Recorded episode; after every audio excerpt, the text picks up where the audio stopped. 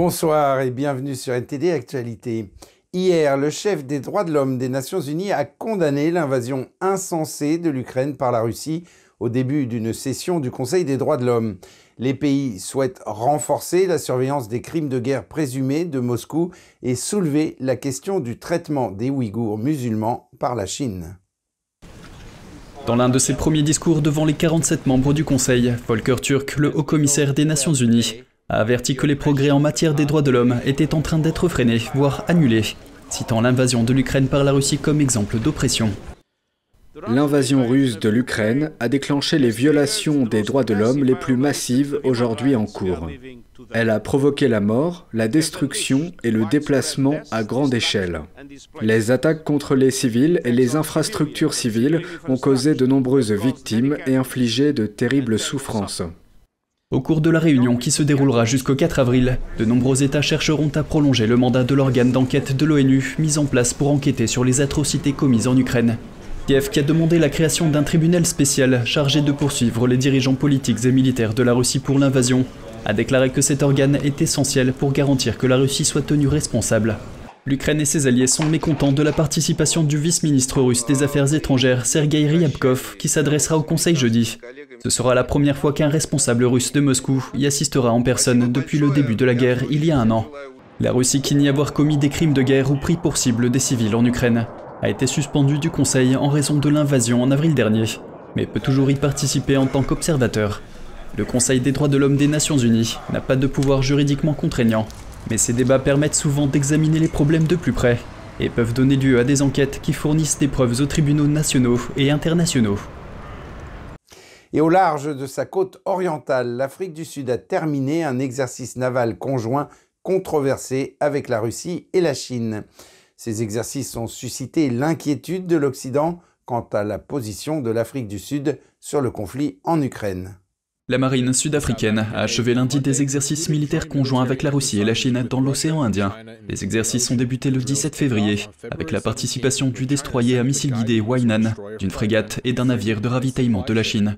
La Russie a quant à elle envoyé deux navires de sa flotte du Nord, la partie la plus puissante de la force navale russe. L'un des deux navires, la frégate amiral Gorshkov, transporte les derniers missiles supersoniques Zircon, même si aucun n'a été tiré pendant l'exercice. La Russie a utilisé des missiles hypersoniques lors de différentes phases de la guerre en Ukraine.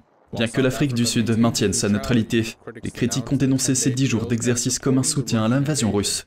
Pendant ce temps, le président biélorusse Alexandre Loukachenko a confirmé sa coopération avec Moscou en matière de production d'armes. Je tiens à remercier ceux qui ont préservé l'héritage industriel de l'Union soviétique. Ainsi, avec la Russie, nous sommes capables de fabriquer n'importe quel type d'armes.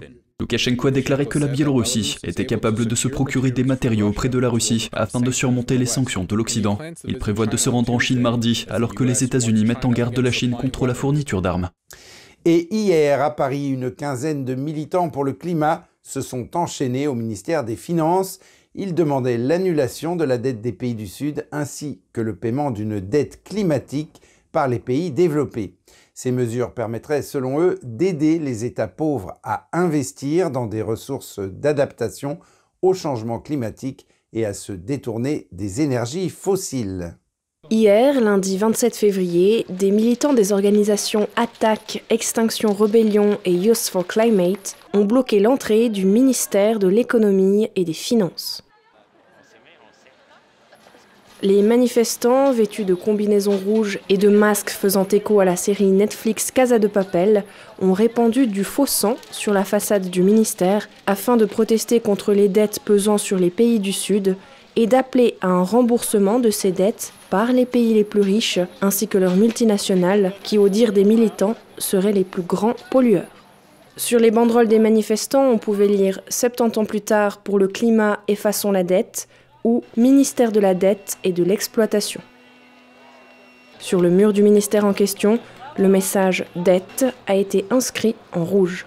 Alors on est sur un lieu euh, de décision euh, des finances, de la finance en France et de la finance au niveau international.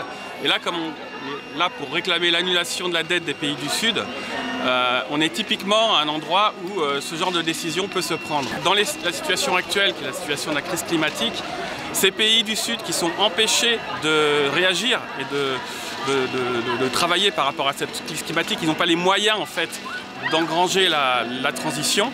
On demande qu'on cesse de les écraser par cette dette pour leur permettre justement de lutter dans leur propre pays contre cette dette climatique. Les manifestants estiment que le règlement de la dette climatique est une question qui s'inscrit dans le prolongement de règlements de comptes coloniaux et que les dettes imposées aux pays du Sud devraient être réglées par des investisseurs privés, le FMI ou la Banque mondiale. Les pays du Sud devraient pour leur part bénéficier de la latitude nécessaire à des investissements leur permettant de s'adapter au changement climatique et de développer des alternatives aux énergies fossiles. Enchaîné comme euh, les pays euh, qui sont les plus affectés par le, réchauffement climatique, euh, qui sont enchaînés par la dette, qui doivent rembourser et qui leur empêche de, mettre l'argent là où ils auraient besoin pour se protéger, se préparer. En novembre dernier, les pays participant à la conférence des Nations Unies sur le climat COP27 avaient conclu un accord sur la création d'un fonds pertes et dommages pour les pays vulnérables touchés par des catastrophes climatiques. Si ce fonds a été salué comme une avancée pour les pays en développement, les militants du climat se plaignent à l'heure actuelle du fait que ce fonds est resté vide. Les militants enchaînés et entrés par effraction dans les bâtiments ont fini par être écartés par la police. Le coup d'éclat de Paris intervient alors qu'une série de manifestations similaires ont eu lieu ces derniers mois en France. Les militants du climat dénoncent de façon générale ce qu'ils nomment l'inaction climatique de l'État français et ils appellent à de nouvelles politiques visant à réduire les émissions.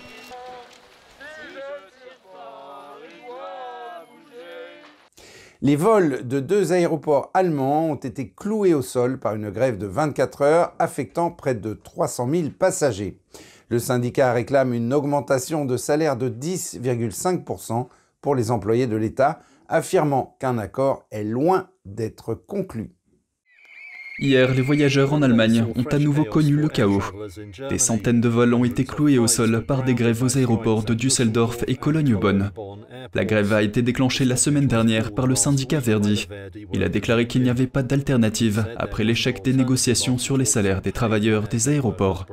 Lundi, le secrétaire du syndicat Ozai Tarim a déclaré qu'il y aurait bientôt de nouvelles négociations. Nous aurons des discussions avec les employeurs en mars et notre objectif est bien sûr de parvenir à un accord. Mais si les employeurs continuent à refuser de faire une proposition, la réaction des travailleurs sera claire. Nous répondrons par une grève, ce qui n'est pas ce que nous voulons. Mais si les employeurs ne coopèrent pas, ce sera le résultat. Selon Tarim, le syndicat demande un salaire supplémentaire pour les dimanches et les jours fériés, car les aéroports fonctionnent 24 heures sur 24. Lundi, les plateformes de Düsseldorf et de Cologne étaient en grande partie désertes, les passagers ayant été informés à temps pour changer leurs plans. Les principales compagnies aériennes présentes à l'aéroport sont Lufthansa et Turkish Airlines. Plus tôt cette année, les syndicats ont paralysé les vols dans cet aéroport allemand, dont Francfort et Munich. Ces arrêts ont touché près de 300 Le bilan du naufrage d'un bateau de migrants près de l'Italie s'est alourdi. Il s'élève à 62 morts, alors qu'environ 200 personnes seraient montées à bord du navire depuis la Turquie. On craint que plus de 100 personnes, dont des enfants, soient mortes. Les autorités italiennes ont rejeté les critiques concernant le retard des secours. Deux bateaux de sauvetage ont dû faire demi-tour en raison de la mer agitée. Les sauveteurs ont récupéré d'autres corps lundi, un jour après qu'un voilier en bois transportant des migrants vers l'Europe se soit fracassé sur des rochers partant de tempêtes au sud de l'Italie. Le bilan s'élève à 62 morts, dont au moins 14 enfants. Le ministre italien de l'Intérieur a déclaré que le mauvais temps avait entravé les efforts de sauvetage. Il était impensable d'effectuer toutes les manœuvres possibles pour s'approcher ou pour effectuer un sauvetage en raison des conditions de la mer. Nous devons toujours considérer que les sauvetages réalisés par les équipes de sauvetage institutionnelles doivent éviter de mettre en danger la vie des sauveteurs pendant qu'ils tentent de sauver d'autres personnes. Le naufrage a alimenté un débat sur la migration. De nouvelles lois du gouvernement italien de droite récemment élues pour les organisations de sauvetage sans but lucratif ont suscité des critiques de la part des Nations Unies. Mais le ministre de l'Intérieur a nié que le gouvernement soit à blâmer pour les pertes de vies humaines. Il a plutôt pointé du doigt les trafiquants d'êtres humains et les familles qui ont pris la mer. La seule chose vraie qui doit être dite, confirmée et répétée est qu'ils ne doivent pas partir. De nombreuses victimes se sont échouées sur le rivage, près de l'endroit où le navire a coulé, près de Coutreau, une station balnéaire. Il sera impossible d'effacer cette scène de nos esprits. Nous avons vu des corps nus sur le sol, des enfants, des femmes, des hommes, et puis les vagues ramenant sur le rivage d'autres enfants. Ce sont des scènes qui touchent profondément. Selon les autorités locales, au moins 80 personnes ont survécu à la catastrophe, étant donné qu'environ 200 personnes auraient embarqué à bord du navire lorsqu'il a quitté la Turquie. Il est à craindre que beaucoup d'autres aient péri ou soient portés disparus. Des bouquets de fleurs ont été déposés devant une salle de sport où les corps des victimes sont conservés. C'est l'heure du silence, de la prière, du recueillement, de la méditation profonde, mais c'est l'heure où nous devons aussi nous interroger de manière responsable sur cette nouvelle tragédie vis-à-vis de laquelle nous risquons tous de devenir complices.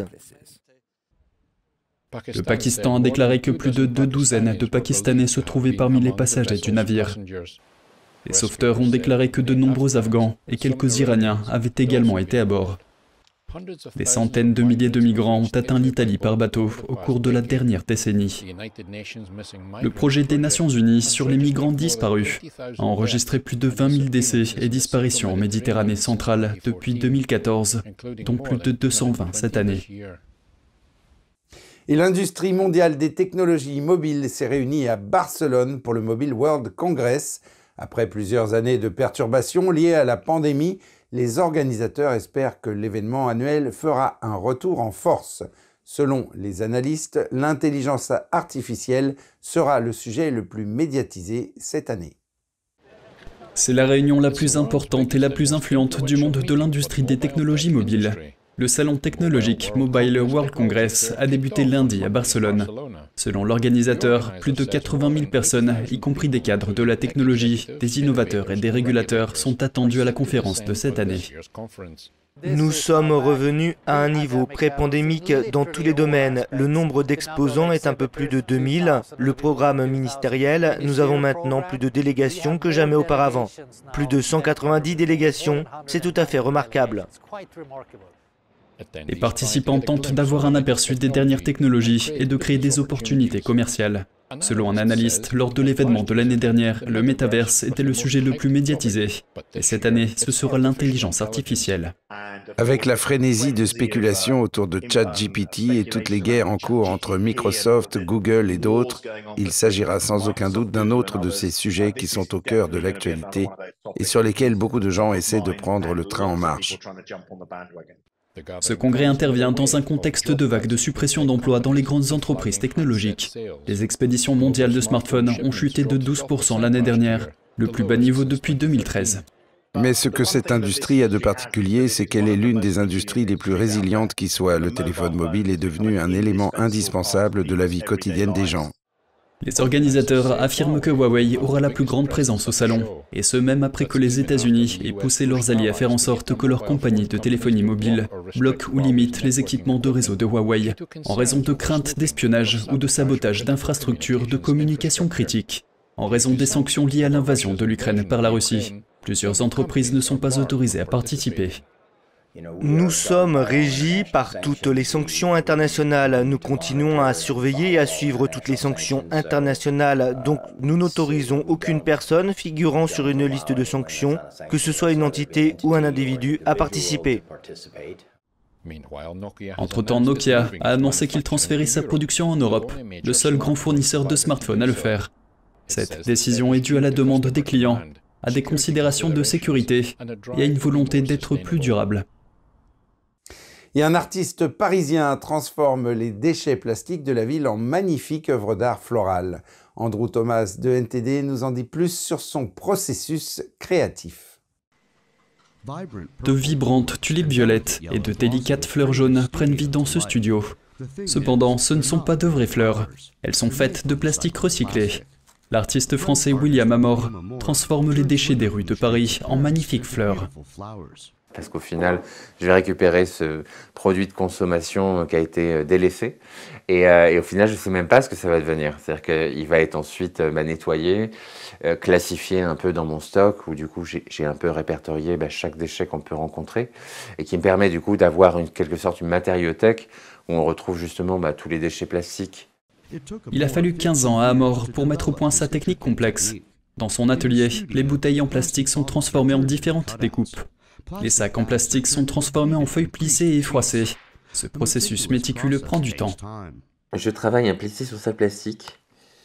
Euh, donc du coup c'est un plissé froissé qui est fait en amont euh, qui est plutôt bien technique et chaque pli est fixé un par un au final. Donc, euh, par exemple, pour réaliser une pétale et, je dirais, moi, avec de l'expertise, déjà, je mets facilement une demi-heure pour réaliser une pétale.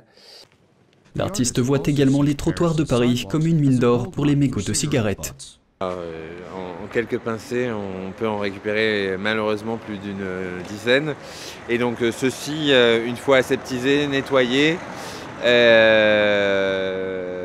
et bien justement, on pourra réexploiter la fibre de mégots de cigarettes. Amor ne travaille que sur commande. Son art a même été présenté au prestigieux Grand Palais de Paris. Amor dit qu'il dépend surtout de son instinct créatif et que les possibilités sont infinies. Andrew Thomas, NTD Actualité. Et c'est la fin de ce journal. Merci de l'avoir suivi. On se retrouve demain à 20h pour une nouvelle édition. Et d'ici là, je vous souhaite à toutes et à tous, et de la part de toute l'équipe, une excellente soirée sur NTD.